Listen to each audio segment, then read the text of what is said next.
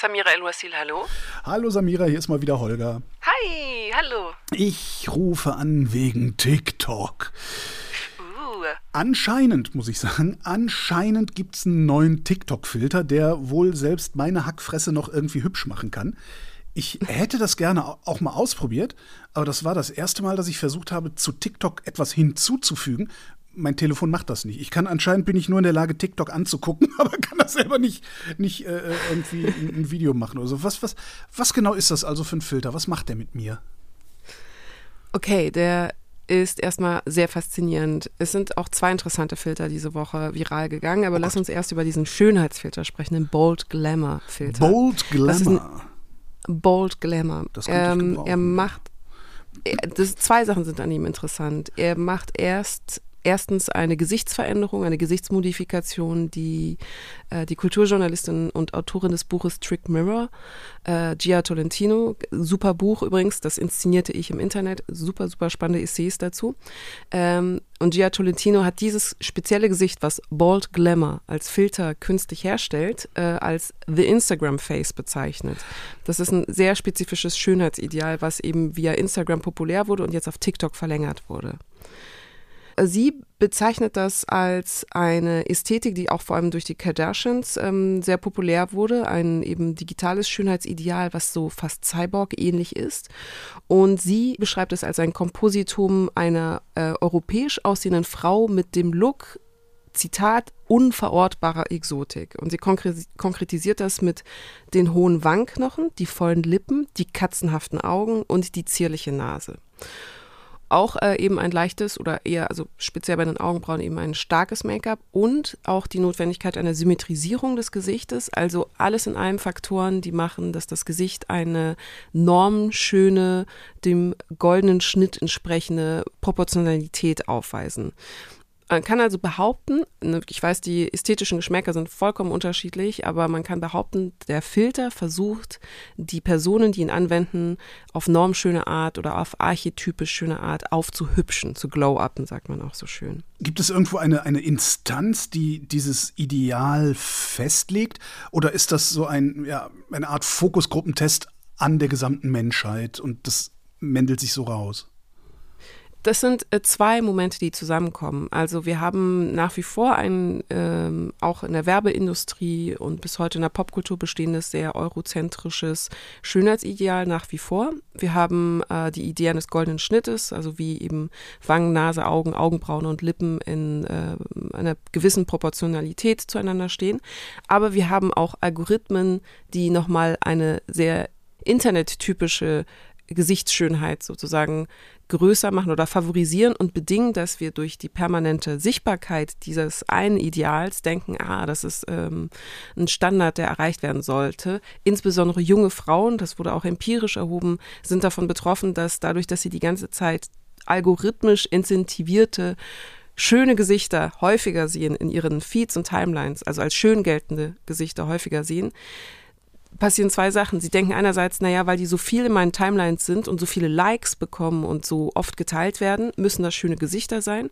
Und weil es schöne Gesichter ist, werden sie häufiger geliked und häufiger geteilt. Also man hat quasi so ein Wechselspiel. Shifting Baselines. Genau, exakt, exakt. Das bedingt, dass sich dann eben dieses Bild, was man von einem typisch schönen InfluencerInnen-Gesicht beispielsweise eben vor Augen hat, verfestigt als das Ideal, was zu erreichen sein muss, damit man eben auch als schöner Mensch gilt. Und wie gesagt, ähm, besonders junge Frauen, Teenager, Mädchen sind ähm, sehr davon beeinflusst, von diesen neuen Idealen, die sich prägen. Aber äh, das ist doch, ich meine, also ich, ich kann verstehen, dass sowas beeinflusst. Auf der einen Seite kann ich das verstehen. Also, aber das ist doch nicht, also äh, so ein YouTuber, Rezo zum Beispiel, der hatte neulich so ein Ding. Da hat er Diät-Tipps gegeben und äh, äh, weil er sich selber zu dick fand und so und währenddessen im Grunde implizit Körperideale in die Pub Köpfe seines Publikums induziert.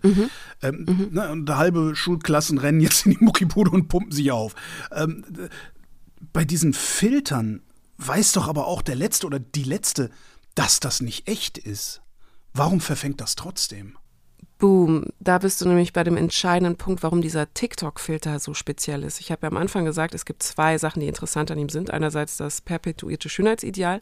Das zweite ist der technische Aspekt dieses Filters. Dieser ist nämlich durch künstliche Intelligenz optimiert, durch KI, Technologie verbessert.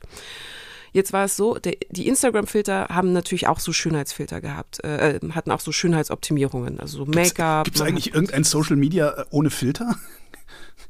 ja, äh, Twitter bei irgendwie basically, aber es ist natürlich kein ähm, bildbasierte äh, Plattform, keine bildbasierte Social Media Plattform. Ohne Filter, aber voller Nazis. Na, irgendein Preis zahlt ja. das stimmt.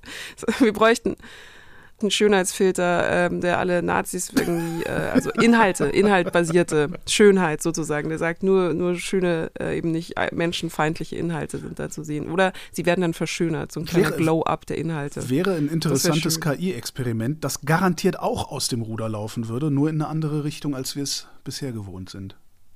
das stimmt kannst du die Inhalte schöner machen. So, ich habe mhm. abgeschweift. Ich, die Frage war, warum verfängt das trotzdem? Die wissen alle, es ist nicht echt. Genau, allerdings ist es bei diesem TikTok-Filter so, dass die durch die KI-Optimierung dieser Filter so echt aussieht, dass man es für die Wirklichkeit halten muss. Wenn man nicht weiß, dass es ein Filter ist, sieht es einfach aus, als sei das eine wahrhaftige Person, die einfach überirdisch schön ist, die einfach super makellose Haut hat und eine perfekte Nasenform. Ja, aber die, äh, die sehen doch alle gleich aus. Merkt das, merken die das nicht? Merken, also ich, ich bin keine Frau. Also ich sehe das und denke, ja, ihr seht halt alle gleich aus. Der einzige Unterschied ist, ob eure Haare blond sind oder braun, aber ansonsten sehen die alle gleich aus das verfestigt ja den Eindruck, dass man selbst irgendwie nicht dem Durchschnitt entspricht. Es ist also nicht die Vorstellung, ah, alle sehen gleich aus, das ist artifiziell hergestellt, weil das kann ja nicht sein, dass alle gleich aussehen, weil Menschen sind unterschiedlich, sondern ah, alle sehen gleich und so und so aus und das ist anscheinend ein Ideal oder inzwischen dann ein Norm, äh, eine Norm, ein Normal. Und ich bin diejenige, die nicht diesem Ideal entspricht. Ich bin ähm, die, die irgendwie aus, ausreißt aus dieser Gruppe schöner, attraktiver Menschen. Aber wenn ich auf die Straße trete, sehe ich doch lauter Leute, die genauso scheiße aussehen wie ich. Wenn man aber tatsächlich erstens eben einen hohen Medienkonsum hat, dann verfestigt sich dieses Ideal. Das wurde in einer sehr hm, interessanten Studie in Großbritannien festgestellt, weshalb übrigens danach dann auch gefordert wurde, ähm, dass in der britischen Öffentlichkeit dass äh, Insta-Filter verboten werden oder zumindest nicht weniger genutzt. Es gab sogar Diskussionen, ein unter 13 äh, Instagram dann einzuführen von Seiten von äh, Mark Zuckerberg. Also das waren alles Überlegungen, die da waren auf der Grundlage, dass aufgrund des permanenten Ausgesetztseins, unabhängig davon, ob man in der wirklichen Wirklichkeit sozusagen eben unterschiedlich aussehende Menschen sieht, aufgrund des permanenten Ausgesetztseins im Internet äh, mit einer bestimmten Ästhetik und sehr spezifisch aussehenden Menschen, die man dann irgendwann in der Menge für komplett normal hält und dementsprechend auch für echt, bedingt, dass sich die eigenen Wahrnehmungsmaßstäbe derart verändern, dass man sich selbst für nicht schön erachtet, nicht attraktiv und dementsprechend dann minderwertig. Dieser Bold Glamour Filter, der scheint nur Frauengesichter so extrem zu verändern. Männergesichter glättet der nur ein klein bisschen. Mhm. Warum passiert das so? Hier haben wir archetypische Schönheitsideale, aber auch eben online kultivierte Schönheitsideale, auch das sogenannte Instagram Face, was eben ein in Anführungszeichen Schönheitsstrahl in Richtung äh, feminin kodierte Schönheit hat. Deswegen ist der Filter auch ähm, so stark sozusagen in der Nutzung von Make-up. Dir ist zu, also zu Recht aufgefallen, dass diese Augenbrauen so betont sind. Das ist eben eine sehr spezifische, auch kosmetische Ästhetik oder ja, ähm, Schminkästhetik online. Make-up für die Mädchen, Muskeln für die Jungs. Genau, genau. Vor allem äh, die Jawline, also die Kinnpartie, die bei Männern dann dominierend äh, dargestellt wird und eben ausgeprägter ist. Also das, was als archetypisch männlich geprägt ist, wird online fortgesetzt und verstärkt und das, was als archetypisch feminin, weiblich geprägt ist, wird auch online verstärkt und fortgesetzt. Deswegen auch die dicken Mascara-Wimpern und die äh, großen roten Lippen teilweise. Ist das ein Problem äh, der jungen Menschen? Also es ist, bin ich so, so konsterniert, weil ich einfach schon nicht mehr jung und schlicht genug bin, um drauf reinzufallen? Oder falle ich drauf rein und merke ich es nicht? Ähm, junge Menschen sind auf jeden Fall anfälliger. Also es gibt da eine breite Empirie dazu, ähm, die bekannteste von Nefelli, Camps und äh, Pritchard, die festgestellt haben, dass es so etwas wie eine Snap Snapchat-Dysphormie gibt bei jungen Menschen. Also das ist der Umstand, dass du nicht nur unzufrieden bist mit deinem Aussehen auf Grundlage deines Medienkonsums und der Fotofilter, die andere benutzen und Fotomanipulation, die andere an ihren Fotos leisten, weil das ist ja auch übrigens Ding, da haben wir noch äh, ein Ding, darüber haben wir ja noch gar nicht so gesprochen. Neben den Filtern gibt es ja auch sehr viel Fotomanipulation, die immer besser und deswegen immer unbemerkbarer wird und auch die großen Stars wenden sie an, also die Kardashians sind da wirklich äh, Königinnen darin in der Fotomanipulation und diese bedingt, dass ähm, wenn Leute, also insbesondere junge Menschen, ihre eigenen Fotos manipulieren oder nur noch Filter benutzen, um sich selbst zu filmen, dass sie irgendwann so mh, mm, durchdrungen sind von diesem Ideal von sich selbst, welches sie auf ihren eigenen Fotos sehen, dass sie versuchen, das kosmetisch nachzustellen durch Eingriffe. Und das nennt man dann Snapchat Dysmorphia, weil man denkt, mein Gesicht sieht gar nicht aus, wie ich aussehe weil sie sich tatsächlich an die optimierte Version ihres Gesichts gewöhnt haben. So sehr, dass sie nicht ertragen, wenn sie normale Fotos von sich sehen. Es gibt da ein äh, auch viral gegangenes Video im Zuge der Kritik dieses TikTok-Filters einer Fotografin, einer Studiofotografin, die Menschen noch ganz regulär in ihrem Fotostudio begrüßt und dann zum Beispiel für Bewerbungsfotos oder fürs Klassenbuch diese äh, klassischen Fotos macht. Und sie sagt, die Menschen insbesondere junge Menschen, die bei mir sind, fangen wein, reihenweise an zu weinen und sagen, das bin nicht ich, das bin nicht ich, weil äh, sie so sehr gewohnt sind, eine verschönerte oder optimierte Version ihrer selbst auf ihrem Telefon und auf ihrem Laptop zu sehen, dass sie das wirkliche Ich gar nicht als solches erkennen. Wir haben uns also ganz erfolgreich mithilfe jetzt auch noch von KI, also mithilfe dieser Filter, so eine Art digitales Dorian Gray Porträt erschaffen. Nur ist es so, dass das Porträt an unserer Stelle immer schöner wird und wir den Eindruck haben, dass wir im Vergleich dazu das äh, hässliche Gegenbild sind, das immer hässlicher oder älter wird oder eben makelvoller. Du hast eben gesagt, es gibt die Forderung, das zu verbieten. Kann, man das überhaupt? Kann man, kann man doch gar nicht. Im Zweifelsfall merken wir ja noch nicht mal, dass da so eine KI läuft. Das ist der zweite entscheidende Punkt. Also man sieht bei Instagram, wenn die Filter an sind und bei TikTok auch, wenn ein Filter angewandt wird, aber es wird schon überall in Form von Tutorials vermittelt, jungen Menschen vermittelt, wie sie diese Nennung, also diese Kennung, die klar macht, dass da ein Filter gerade an ist, wegmachen können, was natürlich den Eindruck noch verstärken wird, aha, die Person ist einfach von Haus aus so wunderschön. Und wie gesagt, diese KI-Technologie ist mittlerweile so perfekt, dass du keine Glitches siehst, kein Verrutschen, kein äh, Wegflimmern oder irgendwie eine Mascara-Linie oder eine Lippenlinie, die plötzlich auf einem Handrücken erscheint statt auf dem Gesicht und so weiter, sondern die KI äh, macht das ganz anders. Sie scannt nicht das 2D-Bild und legt sich dann drauf, sondern sie scannt buchstäblich die 3D-Version des Gesichts und ist dann wie ein wasserfestes, unwegwischbares Make-up sozusagen des Special Effect Systems auf dem Gesicht. Und das ist mit der Intention, Verschönerungen zu machen, sehr interessant, aber es wird auch, und da kommen wir zu einem zweiten Filter, in puncto Verjüngerungen auch nochmal ein Faktor. Es gibt mittlerweile Verjüngerungsfilter. Ein Filter, der besonders viral gegangen ist, ist eben der Teenager-Filter, der eine perfekte Zeitreise deines Gesichtes technisch und digital zur Verfügung stellen kann. Und es ist unglaublich. Ich habe es selber ausprobiert. Wo auch TikTok? Ist das auch TikTok? Das ist auch TikTok. Und auch darum. Mist, dann geht es wieder bei mir nicht. ging, gab es. Warum geht das eigentlich bei dir? Ich verstehe das ich gar nicht. Ich habe keine Ahnung. Immer wenn ich unten auf dieses Plus drücke, was doch dazu ist, um irgendwas, ein, ein Bild hinzuzufügen sozusagen, ja. passiert nichts. Dann zuckt es kurz. Vielleicht schützt dein Telefon dich einfach. Das kann das natürlich sein. Ja.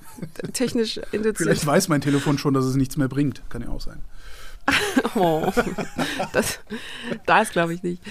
Ähm, aber das äh, Interessante ist, wenn man sich selbst filmt und dann in Echtzeit eine äh, auf seinem kleinen digitalen Spiegel, dass das Selfie, ähm, dass die Frontkamera ja zur Verfügung stellt, sozusagen, wenn man das Handy in der Hand hält, eine junge Version von sich sieht, dann entsteht schon etwas wie so eine milde existenzielle Krise, weil man plötzlich einen Blick in die Vergangenheit wagen kann. Also es ist eine kleine Mini-Zeitreise in das eigene Ich, in das eigene Selbst. Und auch da gibt es jetzt auf TikTok reihenweise Videos von mittelalten Menschen, eher von Millennials oder ähm, Menschen ähm, älterer Generationen, die tatsächlich wirklich eine eine Selbstkrise entwickeln und fast weinend ähm, diese Fotos und Videos kommentieren und sagen, das war mal ich und jetzt sehe ich plötzlich, wie viel Zeit vergangen ist und sich ihrer eigenen Vergänglichkeit durch die digitale Verjüngerung sehr ad hoc gewahr werden. Und ähm, sowohl Frauen als auch Männer sind da ganz bestürzt, weil sie plötzlich so vorgeführt bekommen, wie viel Zeit in ihrem Gesicht vergangen ist. Und ich fand diesen Filter fast noch müh spannender oder interessanter, vielleicht auch auf digital-philosophischer Sicht, als den Bald Glamour Filter. Der Bald Glamour Filter ist vor allem gefährlich für junge Menschen. Der Jugendfilter ist gefährlich für alle, weil im Grunde genommen erstens Menschen sich catfischenderweise als jünger ausgeben können, als sie sind. Aber zweitens glaube ich, das ist nur die Spitze des Eisbergs oder der Anfang einer Bewegung, dass wir KI-konservierte Versionen unserer selbst online kuratieren, pflegen und kultivieren werden können, noch mehr. Irgendwann so weit, dass wir nur noch eine schöne, avatarhafte Fassade unserer selbst, glaube ich, glauben, präsentieren zu müssen. Die einfach zeitlos ist, die nie mehr altert, sondern die immer aussieht wie wir selbst, aber halt in gut oder in jung oder in gesund. Ich kann mir nur sehr schwer vorstellen, dass das als Gesellschaftskonzept oder als Gesellschaftsmodell überhaupt funktionieren kann, weil wir doch irgendwann, ähm, also irgendwann kommen wir doch an einen Punkt, wo im Internet niemand weiß, dass du ein Hund bist. Äh, ne? du, mhm. du, kennst diesen alten Spruch. Also irgendwann, irgendwann kommen wir an einen Punkt, ab dem niemand mehr irgendwem glaubt, welche Persona er da online ist. Und ab mhm. dem Moment müsste sich das Ganze doch dann eigentlich auch in Wohlgefallen wieder auflösen. Du meinst durch eine technisch kultivierte Skepsis und einen positiven Argwohn jedem genau. Nutzenden im Internet gegenüber, dass das dann sich auflöst. Ich habe das ja jetzt schon. Also ich habe jetzt schon, dass ich denke, so siehst du sowieso nicht aus, wie du da aussiehst. Mhm, mh. ich, ich glaube, ähm, vielleicht äh, verfängt das bei uns noch ein bisschen weniger, weil wir beide aufgewachsen sind äh, in einer Zeit, in der das Internet noch aus Holz war. Aber Digital Natives werden jetzt mit einer Selbstverständlichkeit dieses Maskenspiels aufwachsen, mit einer Selbstverständlichkeit, dass diese kosmetische Optimierung sozusagen des Selbst äh, auf digitale Art und Weise, die so perfektioniert ist inzwischen und sein wird noch mehr durch KI, dass ich befürchte, das ist aber nur eine, eine liebevoll pessimistische Prognose, befürchte, dass dieser Argwohn, diese Skepsis eigentlich wegfällt, weil eine Selbstverständlichkeit im Umgang mit dieser digitalen Maskerade erfolgt. Aber irgendeinen neuen Umgang wird es doch damit geben müssen. Mhm. Mhm. Also ein nicht, nicht jetzt, äh, klar, das ist dann irgendwie, ne, alle finden das total toll und alles ist hilarious äh, äh und amazing. Aber es gibt ja zu jeder Faszination auch immer ja noch das Gegenteil. Also immer, wenn ich von irgendwas fasziniert bin, bin ich auch genauso von irgendetwas anderem, das damit zusammenhängt, abgeschreckt. Mhm, mhm, mhm. Gerade ist es ja genau eine Mischung. Also ich sehe die Videos von Menschen, die diesen Bald Glimmer Filter benutzen oder den Teenager Filter benutzen und man liest in den Gesichtern genau eine Halb-Halb-Mischung aus Faszination und Schauern, aus Abscheu und schön finden. Es ist so ein bisschen wie Nazis, der zu lange eben in sein eigenes Spiegelbild geblickt hat, so lange, bis man sich selbst in seiner eigenen Version dieser Schönheit sozusagen verliert und dann vergisst, nee, das bin ich nicht. Und sich dann sozusagen disziplinieren muss oder daran erinnern muss, okay, ich sehe in Wirklichkeit anders aus, das ist nur ein Filter, das ist nur ein Effekt. Ich muss sofort meine Skepsis wieder äh, anschalten, der, meine Techn mein Technikpessimismus wieder ein bisschen äh, fördern, damit ich eben da nicht drauf reinfalle. Und die Frage ist, wie emanzipiert und selbstbewusst und resilient gehen wir mit derlei Täuschungen und auch Selbsttäuschungen um. Weil ähm, ich glaube, ein Teil wird es auch dankbar annehmen wollen und äh, es als Möglichkeit, die eigene Selbstabzählung im Internet, die ja auch viel über das Gesicht und über die Identität und über das äh, visuelle sich selbst präsentieren erfolgt, werden es dankbar dafür annehmen, um das mit äh, rein zu kultivieren. Also eben die optimierte und schöne Version von einem selbst. Aber du hast recht, ich glaube, es wird auch natürlich noch mehr Schauer und Schrecken äh, mit sich ziehen. Und trotzdem werden sich dann vermutlich irgendwann alle daran gewöhnt haben, was tun wir denn dagegen? Also es, haben wir, was will, Social Media erst ab 21? Erst ab dann, wo man in der Lage ist, sich, sich kritisch zu reflektieren? Und das ist mit 21 noch schwer, aber ein bisschen einfacher vielleicht als mit 13. Ja, ich, das, da, das ist vielleicht auch meine größte, mein größtes Feld an Befürchtungen. Ich erinnere mich noch eben an diesen detaillierten Bericht, den das Wall Street Journal veröffentlicht hatte. Es handelte sich um Facebook-interne Forschungsergebnisse, ich glaube, das war 2019, 2020, nach welchen der Konzern, also Facebook, festgestellt hat, dass äh, Instagram, was ja wie Facebook zu Meta gehört, für einen beträchtlichen Prozentsatz seiner Nutzer, also insbesondere Mädchen im Teenageralter, als harmful, also schädlich festgelegt worden ist. Und die Ergebnisse dieser dreijährigen Untersuchung haben ergeben, dass Instagram insbesondere Probleme mit dem Körperbild verschlimmert hat und bei einigen jungen Nutzerinnen Angstzustände, Depressionen und sogar Suizidgedanken hervorgerufen hat. Und festgestellt wurde, dass die gemessene psychische Belastung vor allem dadurch entstand, dass soziale Vergleiche erfolgten und durch den Druck perfekt aussehen zu müssen. Und das wird auf jeden Fall nicht besser werden. Und dann war ja eben eines der Überlegungen auch von Mark Zuckerberg, vielleicht machen wir dann ein eigenes Teenager-Instagram oder eines, das irgendwie. Ja, das ist ja, und das ist ja Quatsch. Das funktioniert ökonomisch. Das ist ja genau, drück nie auf diesen Knopf dahin. ja, also. Ja, das, also das, ja. Also damit machst du es ja nur noch attraktiver, wenn Absolut. du sagst, da hinten darfst du nicht mitspielen. Aber dann bleibt uns doch am Ende nur noch das Verbot. Es ist wie mit allen Sachen, die schädlich sind, von denen wir aber behaupten und sagen, dass die Gesellschaft ohne sie nicht mehr so richtig existieren kann oder ein Verbot das Problem nicht lösen würde. Also wir haben Diskussionen bei Suchtmitteln, bei Alkohol. Ähm, und jetzt ist die Frage, behandeln wir tatsächlich Social Media, Online-Nutzung ähnlich wie eine Droge, die auf eine bestimmte Art und Weise vielleicht nur dosiert werden darf oder nur bestimmte Menschen nutzen dürfen, die einen Führerschein gemacht haben oder ich weiß es nicht. Also was ist die, der Umgang mit etwas, von dem man empirisch und statistisch weiß, dass es einen Schaden zumindest bei jungen Menschen hinterlassen kann. Und ich wäre immer dafür Resilienz, Medienkompetenz. Ich weiß, das sind zwei sehr inflationär benutzte Begriffe, aber sie sind eben wichtig, also noch mehr Medienkompetenz als ohnehin schon zu kultivieren, damit wir emanzipierte, selbstbewusste, in sich selbst stehende junge NutzerInnen haben. Und das bedingt auch, dass wir natürlich über Schönheitsideale nochmal anders sprechen, dass wir über die Wertigkeit von Menschen anders sprechen, dass wir auch im wirklichen Leben, also unabhängig von der Nutzung von Social Media, vermitteln, was es bedeutet, ein Mensch in einer heterogenen Gesellschaft zu sein, mit Individuen, die alle unterschiedlich aussehen und in denen die Optik, die Ästhetik irrelevant sein muss und sollte. Und quasi diese Stärkung dann dazu führt, dass auch eine Stärkung online stattfindet über die Kunst, über die Täuschung der KI hinweg.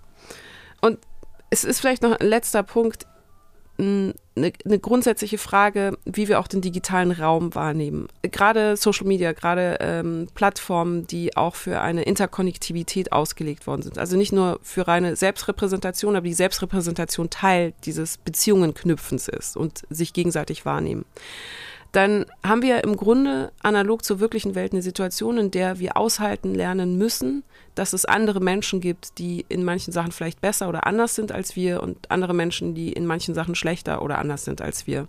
Und dass wir uns in unserer Selbstrepräsentation und unserer Selbstwahrnehmung daran auf nicht schädliche Art und Weise reiben lernen können, die bedingt, dass wir uns in diesem Raum bewegen können, ohne dass wir die ganze Zeit eben äh, vulnerabel uns dazu verhalten oder irgendwie Angst bekommen oder eben unter Druck stehen, uns dazu zu verhalten. Und das machen wir ja in der wirklichen Gesellschaft, also in der realen Welt ja auch. Und im Grunde genommen müssen wir das ja für den digitalen Raum auch erkennen lernen.